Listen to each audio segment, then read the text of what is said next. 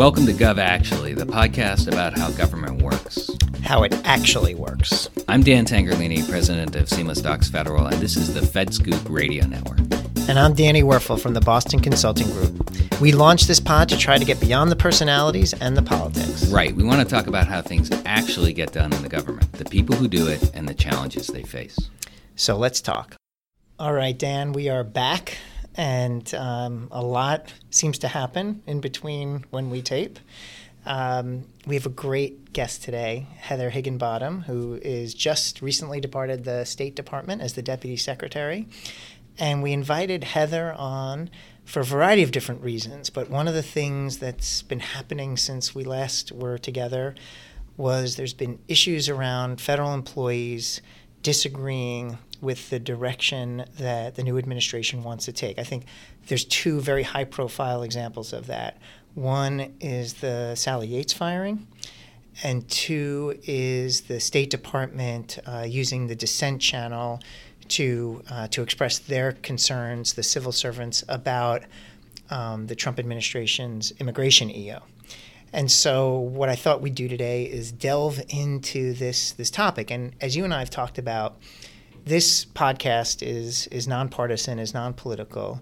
The thought process being that government employees don't have the luxury of being on the fringes of politics. Instead, their responsibility as civil servants is to find that right middle ground so that they're effectively carrying out the mission for their institutions, even in the face of politics. And so, what we could talk about with Heather today is how do federal employees, what are the options that they have to to fairly, appropriately, and effectively express positions that may run counter to a given administration. Yeah, and I, and I think to some extent the the issues that you described are really examples of the extreme. You know, when when people run up, when the civil servant runs up against a, a decision that crosses that bright line for them, or, or or challenges, as you'd say, their north star. And I think in that sense, by looking at that that extreme case and looking at the the what's available for folks to speak up in that case, I think it's useful for us to have that conversation for people to understand what kind of tools are available. Before we do that, though, I don't I don't think you dwelled on how awesome it is that we have Heather here enough. Please dwell. I, I think I mean first of all, you know, Deputy Secretary of State. How cool is that? Um, also, former Deputy Director of OMB. Right. At the same time, I was acting deputy director on the management side, so had the honor and privilege of working side by side with Heather, which was great. And we maintain our obsessive uh, focus on OMB here on the program. yes, is, we might want to change the yeah. name of the podcast. Yeah. we may have to, or you know, uh, people start turning it off when they realize that. But but also tremendous um, tremendous career on the Hill too. So I think Heather brings a lot of perspective on this, but what would be great to hear from you, Heather, is a little bit about you know the background of the Dissent channel and and this most recent use of it. Sure. Well, first, I'm really thrilled to be here on the best named podcast uh, that I've ever heard of. Yes. So and um, to be with you guys, uh, I'm a huge fan uh, fan of both of yours, so this is a great opportunity. Um, and the Dissent channel is really interesting. Um, I learned about it at the State Department when I was there. I didn't know about it. Uh, it was created in the Vietnam era, and it was an opportunity for the Foreign Service and for the civil service professionals to uh, ensure their perspective on the policy was heard directly by the secretary or by the front office of the secretary. Um, and it, it's a private channel. It's something that um, is not used very frequently, but is respected um, as a way for the professionals who are carrying out policy and who um, oftentimes are on the ground or have particular perspectives to ensure that their um, their voices can be heard and registered and to do it in, in a constructive way. You know, this is State Department is incredibly hierarchical, um, as are many federal agencies, but I think maybe state even more so. And so it's it's really notable that this uh, channel was created for people at all levels, whether they're foreign service or civil service, um, to disagree with a policy and make sure that either the secretary or one of his or her key staff members was um, responding and listening to those voices. So I think it's really it's it's it's really it's really noteworthy. So is it is it a type of thing that anyone can do it almost like a suggestion box framework or is there a, a process by which you have to hit some threshold and get some signatures or get sign off? No, I mean I think most of the I don't have the the data, but in anecdotally, I mean most of the dissent cables uh, are just individuals, um, just a person with a particular perspective, noting um, their observation, uh, providing some additional information that maybe he or she thought weren't available to the secretary or that would influence their thinking. Um, it's not the case that um, there haven't been uh, cables with lots of signatories, but nothing like we've seen recently, certainly. Um, and really, it's just this kind of private way to express a view and to ensure it's registered and responded to. And so often that th- those are solitary voices. You said private a couple of times. Is it anonymous or you're signing up and does your supervisor know you've done it? It's a it's not anonymous. You sign your name to it. And that's a big deal. I mean i think this is true probably in any agency but it's at the state department. Um, you know the foreign service sign up. They have decades long careers before they can reach kind of the the um, the highest rungs, either a chief of mission, an ambassador, or or an assistant secretary, or even higher. Um, and to do that, you're reviewed every year. Those those rankings and reviews are are really the roadmap to your success. So you're taking a risk if you sign on to something that, that maybe is at odds.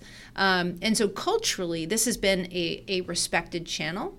Um, one that enables people to make those um, make their views known, but also one that I think diplomats weigh risks about um, because they are signing their name up. And, you know, even though they're not going to be sort of, they've worked hard at the State Department to ensure there's no retribution um, or any actions taken. But, you know, you, you never, you can't quantify sometimes what the impact might be. So there is some risk in that. So you're not going to complain about the heat in the embassy in Zagreb on this? We, on we have those opportunities as Right, well. right.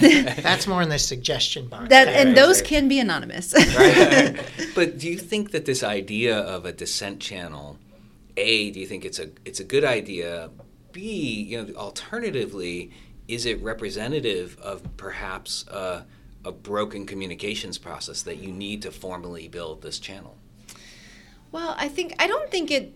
I, I don't think the communications process is broken. Um, but in an organization that is as complex as, say, the State Department, where you have um, a hierarchy uh, that starts, you know, really uh, at the embassy on the ground, people who really are, are out there um, to know what's happening and to have a particular perspective. And then it's filtered back to Washington through a bureau and an assistant secretary and up through.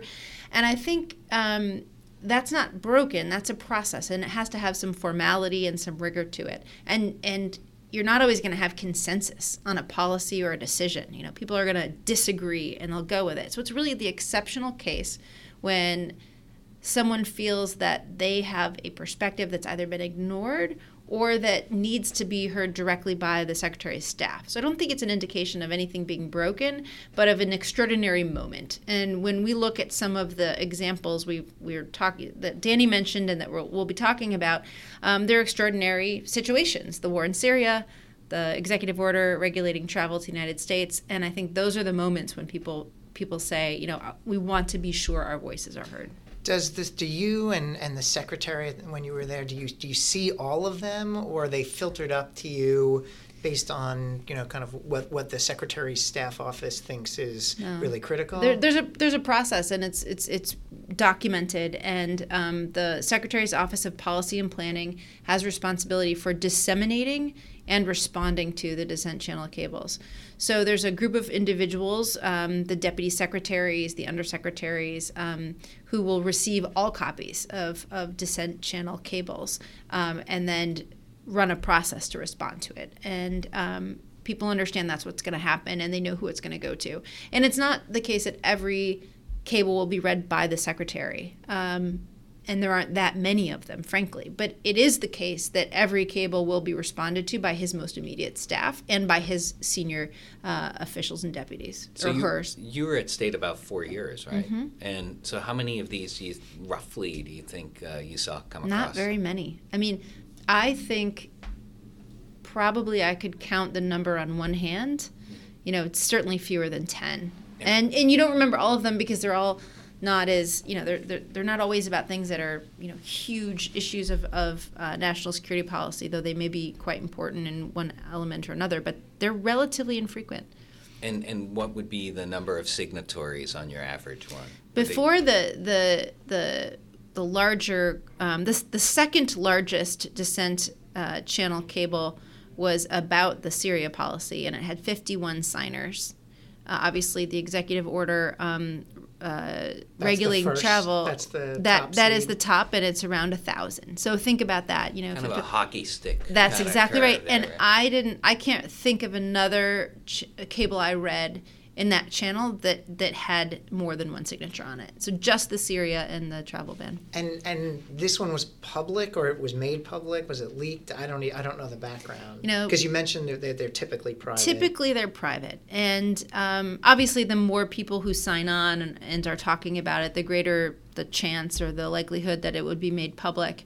Um, and but but the way it's conceived is that we have a constructive channel to disagree and to do it internally. So the intent is it is for it to stay private, and I think that actually strengthens um, uh, it as a as a viable way to express um, a disagreement. Um, when you get to many more numbers, I think you're just you know you're facing a, a much more likelihood that it becomes public. But it's actually I think quite important that as its tradition it, that it stays kind of within the department. It's fascinating because first of all, I wasn't aware of this before you said you weren't aware before you went to state. Before I saw it in the news, I'd never heard of it. But it raises really interesting questions across government in terms of what paths or checks and balances, uh, if you will, are there for civil servants to, to reflect on something where they see a problem or concern. And I was just thinking, I was just seeing on, on Twitter recently that Senator Grassley was tweeting a lot about whistleblower protections, which is his big, uh, has always been his big passionate issue. If you ever gone up to meet with Senator Grassley, there's about a 99.9% chance he's, no matter what topic you're going up there for, he will raise the whistleblower issue. And so I think he's looking at the start of an administration and probably getting a lot of questions like everyone else is about checks and balances that exist um, when you have a new administration where they might be bringing in people that haven't been, uh, don't have a familiarity with government before and don't necessarily have familiarity with those norms, what checks and balances are in place. Whistleblowers is, is another key one. And it sounds to me like with this dissent channel, you can feel somewhat comfortable signing it because I would imagine that whistleblower elements would kick in if if a supervisor got you in trouble, for example, for signing on to one of these. Absolutely, and and there is this tradition um, since this channel's been around for decades now. There's this tradition of respecting that this is an internal opportunity to express your perspective, and that you're signing your name, and that uh, we respect that process. And so. Um, it- whistleblower kind of uh, protections and instincts are there, but it's also kind of a, tra- a tradition of saying, okay, this is something we've sanctioned. We set this up so that people could. I say we, I didn't do it, but that's when you when you are a leader in this department, you are endorsing this process. Um, and I thought it was interesting. I mean, I, I'm sure we're going to get to the more about the the travel ban, but it was interesting when when Secretary Tillerson, the new Secretary of State, walked into the State Department and gave his his opening remarks he sort of acknowledged there's there's dissent. We're going to work together. You know, that's the right tone I think to have Yeah. uh, when you're coming into an agency and you know there's some controversy because you are going to have to work through these things. You know, people. I are- thought he might have listened to our earlier podcast I, I think Uh, a lot of the new uh, secretaries have been. where we had this whole kind of message to incoming leaders about what tone to set up. And in particular, we emphasize to be in listening mode Mm-hmm. and to recognize that the civil servants that are there are there to serve you and can make you very successful. Um, and uh, my, my thought was that, that his opening statement struck the right tones and kind of calmed a lot of nerves across the organization. I agree. Yeah, more more broadly, if you want to get anything done in terms of the administration, you're going to need to leverage those people there. That's and right. so uh, there was some commentary after the you know the dissent channel became public, the number of people signing on, and there was a statement that people who aren't on board should leave. I'm not sure you want a thousand incredibly talented foreign service people to leave. That's right. And and I mean I I found that comment um, from the White House communications director, press secretary, chilling because um, th- that is exactly the opposite message that the channel was set up to um, to give people a you know a voice to express themselves in this way, and the message is supposed to be we hear you, and you know with and the Syria policy, Kerry met with the signers. They weren't all in Washington; some were spread out around the world, um, but he got together, got in a room with them, and they talked through it, and he saw that as a real opportunity. He also came became a public uh, figure protesting a war he had fought in. Right, so and I mean, and you mentioned that this this dissent channel came about during the Vietnam yeah, War. that's right. So, So, but- I, there's this little bit of irony there because I always have this visual of of uh, Secretary Kerry. Uh, sitting in his, I, I, in my mind, he was in fatigues. was, like, yeah. and in the Senate chamber testifying. It's just, yeah. and but you know, even though he, he didn't agree with the arguments laid out in that cable, he really respected the signers and relished the opportunity to sit down and talk and to explain his thinking and the president's and others and engage in that discussion. It was important to him. And that's the response you want to see, not a, well, you know, go take a hike. Um, because you can't conduct our diplomacy and keep the country safe if you don't have experienced diplomats around the world doing that work.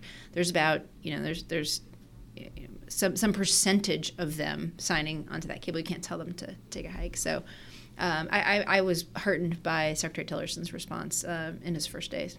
So uh, when we come back, let's talk a little bit about that specific um, EO and and how it generated the dissent. And let's I think we should pull the string a little more about this idea of dissent channel versus whistleblower versus inspector general or the other approaches or, or tools that people have at their disposal to to raise concerns. Gov Actually is brought to you by the good folks at the FedScoop Radio Network. Be sure to check out what is happening on the forefront of government technology innovation at FedScoop, as well as the most important issues facing cybersecurity professionals at Cyberscoop. Gov Actually is also supported by the Boston Consulting Group and the Center for Public Impact. And Seamless Docs, the fastest, easiest way to move all your administrative data collection processes to the cloud. Seamless Docs helps make government beautiful. We've had a great conversation about the dissent channel, and I think it'd be great for us to take that conversation, draw it out a little bit more, and ask our and, and ask a little bit about um, well the specifics of the issue that generated this most recent dissent cable, as well as what are the tools available to civil servants to raise concern about the direction of their agencies. Well, even even more broad than that, Dan. I think I think anytime there's a change in administration, there's people out there that are going to have reservations, concerns about the incoming administration. Like the, the guy or the gal they didn't vote for is now in office and they're concerned. Um, I can remember back in 2009 um, talking to people um, that were uh, that were conservative, that were disappointed in the outcome of the of the McCain Obama election, and I remember talking to them about there are checks and balances that exist that make sure that that the process moves forward with with a lot of different input. It's not uh, an autocracy. It's, it, it works that way, and I think that's happening now.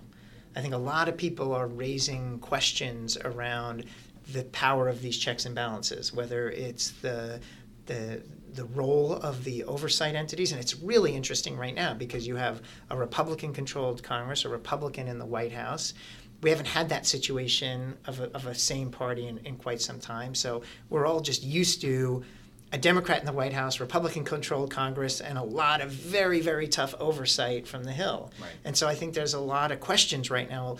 What does oversight, congressional oversight, look like in a world in which same party for president and Congress? Um, and I think there's a real test coming up. And I think the what's going on in these town hall meetings, where uh, people are coming to them and, and, and yelling up to the stage to, to Republicans like, "Hey, you know, I, we expect you to oversee the Trump administration." I think that's starting to kind of bubble up these kind of questions and concerns about how oversight's going to work in this context.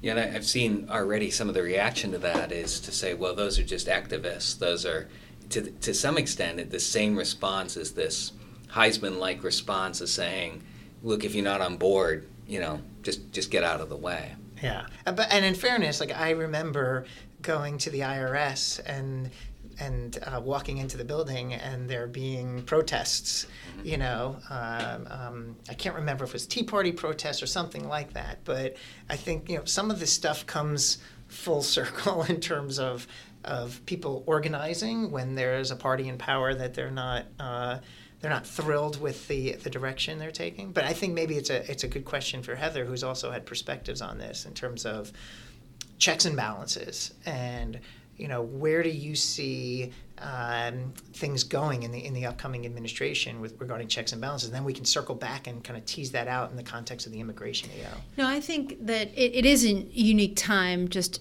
in terms of the control of the White House and Congress. Um, and I think if we're going to really be serious about checks and balances, we do need people. Uh, engaged in the political process, whether it's at town hall meetings, whether it's paying it's paying attention to these issues, because um, you know, you want to have really good oversight. You want to have um, people sort of taking their responsibilities seriously, but they got to be held accountable. And every two years or six years, depending on their election cycle, isn't necessarily the only way to do that. And so when you have one party controlling Congress and the same party in the White House, I think you really do need to think about okay, you know, are the checks and balances also comprised of people? citizens, you know, not just elected yes. officials, not just the branches of government. And I think that's what we're seeing right now, and I think that's important. Um, when I think about the transition um, and uh, what has happened over the last three and a half weeks or so, um, and as it relates to the State Department, you know, one of I was struck by the fact as my tenure at state was coming to an end that people who had been at the department for a long time in the Foreign Service and the Civil Service were quite sanguine about it. We're used to transitions. We do this every four or eight years. We've seen it before. Foreign policy is a little bit different. You know, it tends not to be ups and downs of the political process. It's the United States. It's our role in the world. It's not. It's not subject to politics. You don't talk about politics at the National Security Council table, right? You're stepped removed from that. I think what's been different here, um, and something that's so important in government, in the in really how it runs, is process, right? And what we saw with this executive order was the normal process wasn't followed, and I think what not just the policy itself, which a lot of people at the State Department had a problem with, and a lot of people around the country, but the fact that the experts who know these programs and they know you know the, the visa program and who comes in and refugee admissions and so forth weren't a part of that process is perhaps what contributed in some way to a very high number of people signing on and i think that reinforces the importance of having the dissent channel as a check and balance i think that's a great point like in an earlier podcast the one i think it's called like the transition pep talk or something like that dan and i were talking about the fact that you know it's it, it's it's tough when when the situation arises where someone comes in and wants to take things 180 degrees from where you're where you were heading. So, for example, HHS, those civil servants have been driving for the last eight years and figuring out how to implement the Affordable Care Act as, as, as effectively as they can. You know, it's uh, you know they might have had a say in the law, but the law is the law, and now they have to carry out effectively. And now maybe there's a possibility that they are completely changing and restructuring and reshuffling, and that and that's hard. The question then becomes, and this is the one that Dan and I pose, though, you can make the case that you're still consistent with the North Star of the agency mission if you're still focused on healthcare outcomes for citizens. You might have a different approach. So a civil servant has to just grapple with the fact that, okay, as long as I believe that my leaders are still consistent are consistent with that mission. They want to improve healthcare for Americans. Then I think the civil servant can get behind the retooling and the restructuring. Okay. The question then becomes if you believe that the policy direction that, that the organ that the new administration is taking is counter to that North Star. And in this case, if or in any hypothetical case, I'm picturing like um, uh, some new politicals coming in, locking themselves in a conference room, talking, strategizing, not involving the civil servants, not getting their input, coming out and then announcing this major policy, which is, you know, could cause more people to have that sense that, you know what, this isn't even an implementation issue, this is a North Star issue. And I think maybe if, if what you were saying, that process was followed and input and people work. Yes, I see what you're trying to do from a policy. You want to protect America. There's different ways to do it. There's different trade-offs. There's still a chance that some people might look at that policy and say, "Nope, not consistent with North Star." I think a higher likelihood that it would have been if that process was followed. And I think you know the the uh, objective, the ostensible objective, according to the president of the of the executive order, was to keep America safe, keep et cetera. Right. The the professionals at the State Department share the goal of keeping America safe, right? Like that is That's the part North of their mission, Yeah, right? that's the North Star, yeah. And and they view many of them, and as it's articulated in the in the cable, see this potentially making us less safe um, for lots of different reasons. You know, ISIS is already they call it the blessed um, doctrine or something, The- right? The, the blessed executive order. Yeah, blessed Right. executive order. Right. It's the first time an executive order has, has received that honorific. But um, it, they see it as making us less safe. And they have real experience, decades of experience, on the ground, in the region experience. They know these countries, they know these people. The refugee program itself, um, you know, only 1% of the world's refugees are resettled in third countries. One, 1%. The United States of America prioritizes the most vulnerable refugees women and children, people who are sick, people who have been persecuted. It's not single men of fighting age, right? So if you're sitting at the State Department and you see this order come out and you've had no input into it, and you share the goal of keeping America safe, and you can't even say, I share your goal, but let's look at the facts and let's work this through and let me tell you how to implement it and what the object.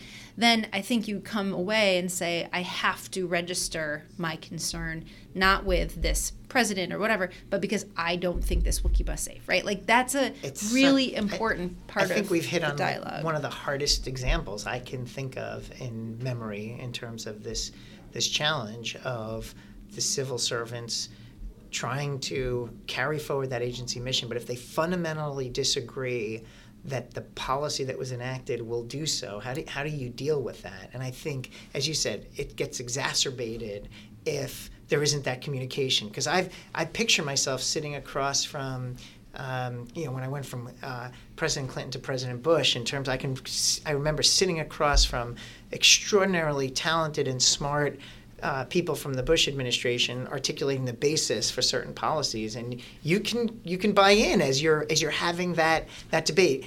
As, you, as you're switching your, your thought process, oh, we used to run education policy this way. now we're running education policy that way.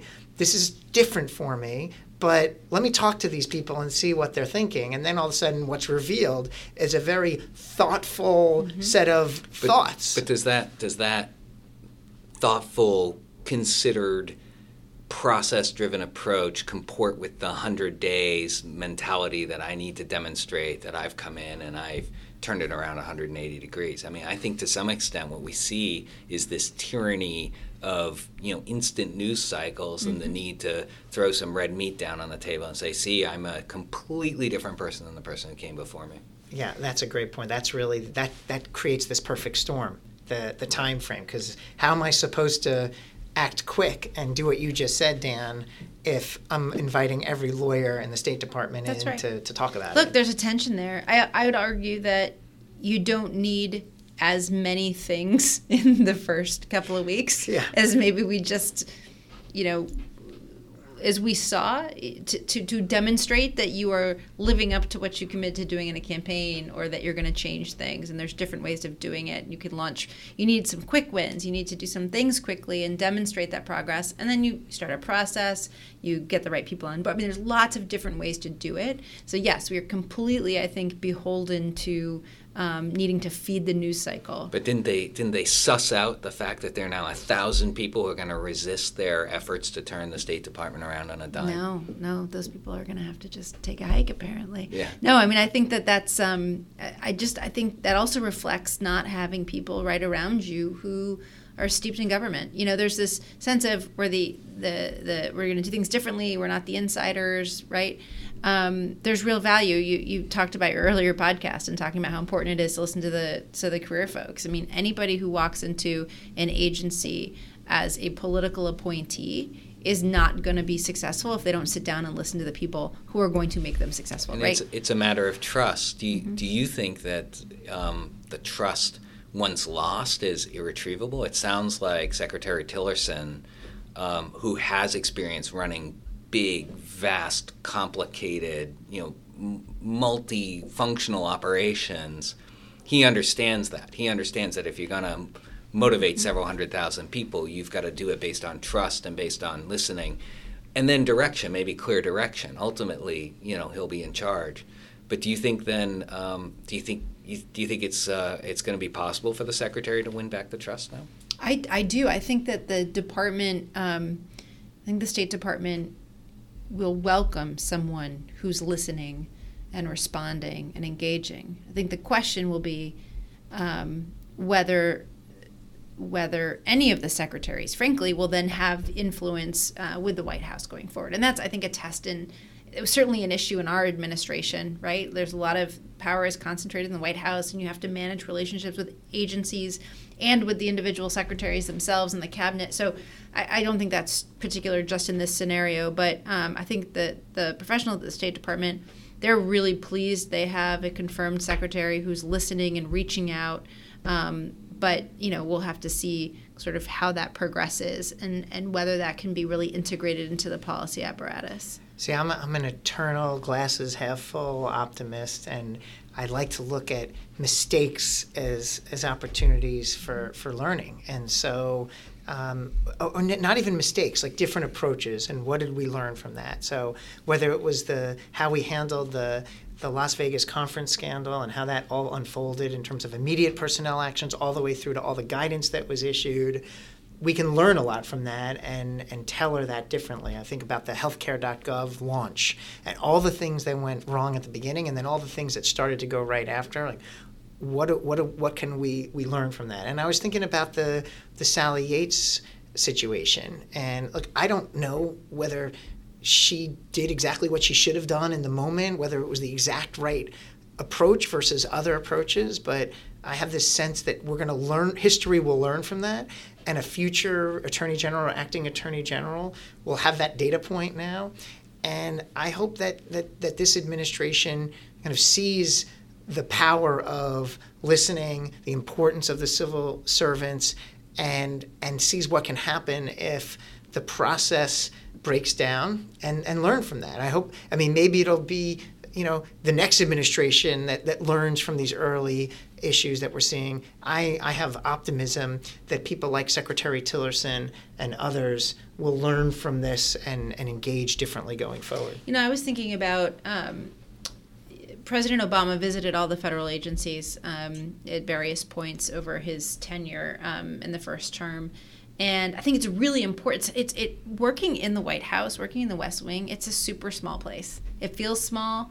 Every single thing you see on the news or in the newspaper, you're responsible for in some way, shape, or form. That's how it feels. Um, you're working all the time.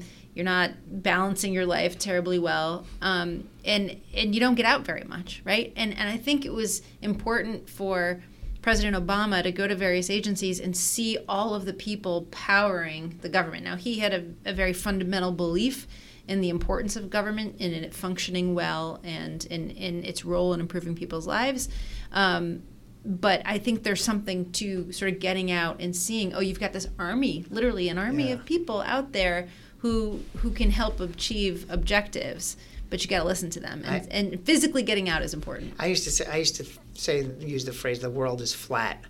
Um, when you're in the EOP, Executive Office of the President, even at OMB, when I got to the IRS, it was really eye opening to understand kind of the, the, perspective of the agency. I'm sure you saw the same thing totally. going from OMB to state. And then even when I went from, you know, being at IRS headquarters at 1111 Constitution, then I went out to the regions and visited the regions, and I said, "Oh, the world was flat from 1111 Constitution. Totally. Like I needed." So there, there is, and it makes you a better manager. And, Dan and I have talked about this. Like your legacy as a as a president, um, as a secretary or a head of an agency, is in part uh, you know, did you cut the deficit? Did you meet this, these, these various objectives? Did you did you create jobs? Obviously, that's a critically important part, but also it's the impact you leave on the government agencies that you lead. Mm-hmm. Um, and I just think it would be a mistake to ignore that part of your portfolio and your responsibility. And I again, I think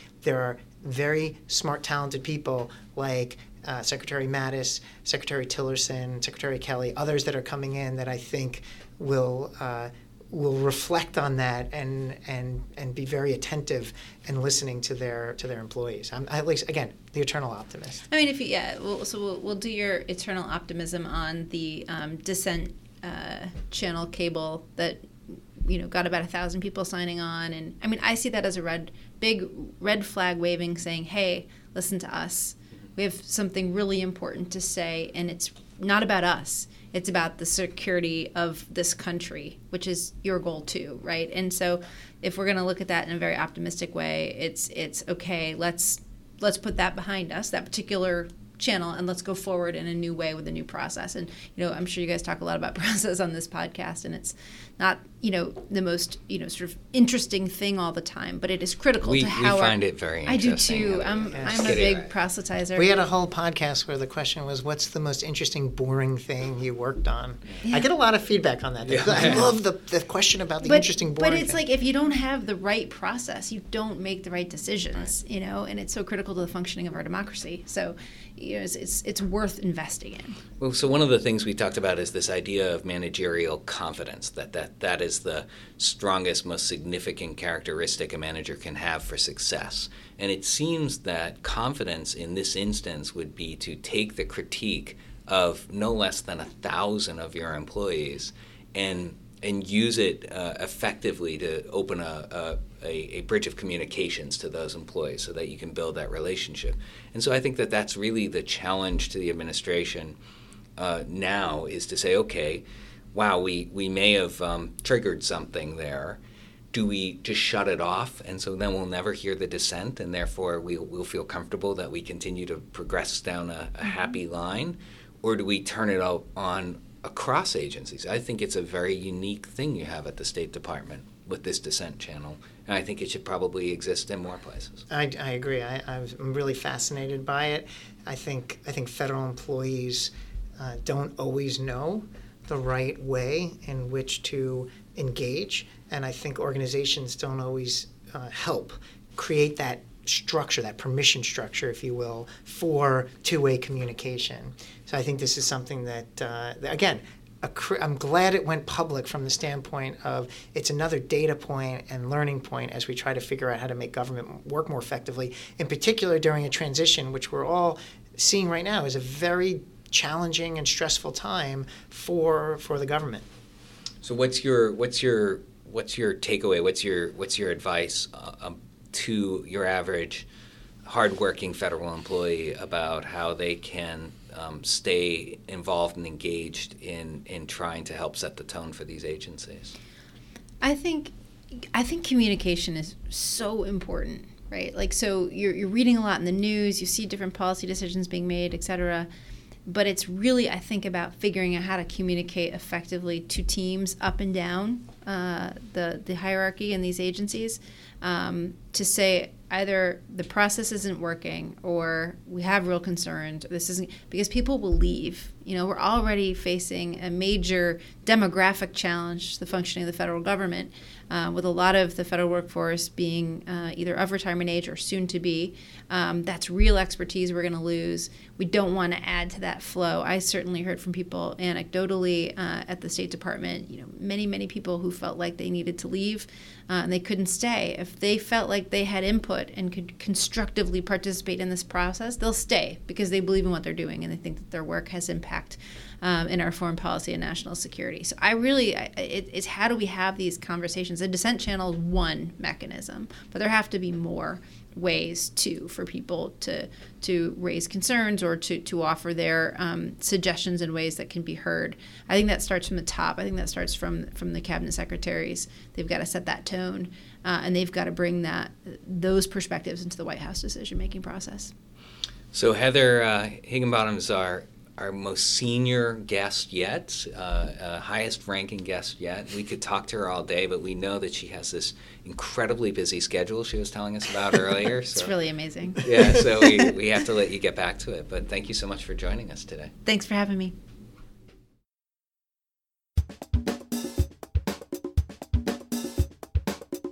Thanks for listening to another episode of Gov Actually on the FedScoop Radio Network. If you want to reach out to us, you can tweet us at, at GovActually, or you can send an email to dan at govactually.com or danny at govactually.com.